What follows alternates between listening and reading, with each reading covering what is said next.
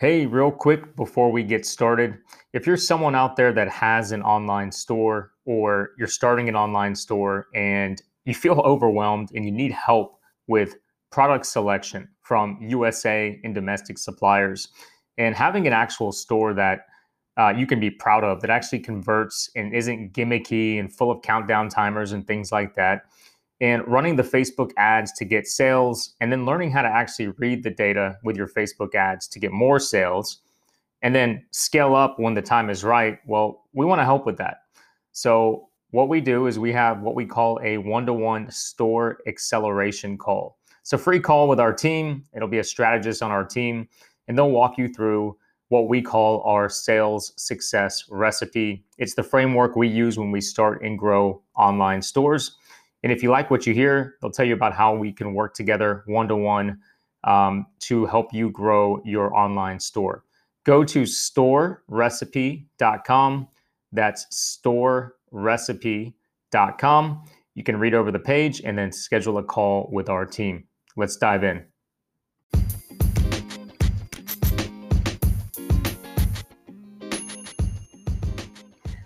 All right, so let's talk about the last thing you should outsource in your business. I'm going to throw a bit of a curveball here because it's going to differ for everybody. So recently I was looking to outsource some of our marketing. Um, I primarily do our um, Facebook advertising and our email marketing and pretty much anything that has to do with marketing. And I basically thought to myself that I would, you know, just hand it off. I've tried in the past to hire ad managers and things like that, and it hasn't gone as planned. So I've always just kind of managed it myself. But I was looking for more of a, a high level, like um, almost like a director of marketing to kind of oversee all of our marketing channels, put together plans, strategy, this and that.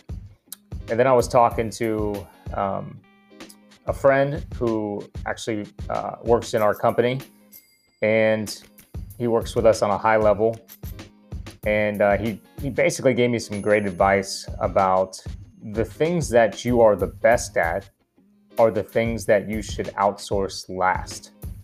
All right, so they need to let that sink in. So it's not there's not one specific thing that you should outsource last. I know some people will tell you that, it's really the things that you are best at. So, really, when you're outsourcing and you're you're bringing people on to help you, you should be looking to fill roles of things that you really aren't the best at, or maybe you are good at them, but they take up a lot of time. So, you're basically looking to to get rid of things that take up too much time or you're not the greatest at so that you can focus on the things that you're the best at.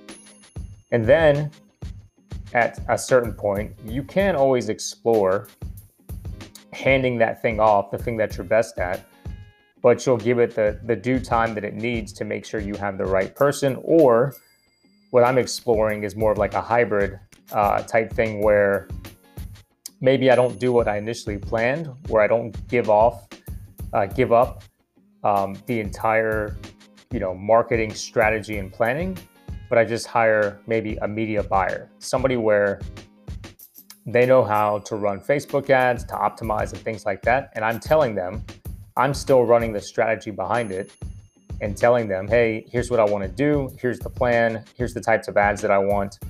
And then they go and they execute that. So I'm basically still, you know, in charge of the thing that I'm best at. I just have somebody kind of implementing the plan for me rather than coming up with the plan themselves. So I would look at your business wherever you're at, and it's it's uh, it's very tempting to want to outsource everything, especially things like um, you know advertising.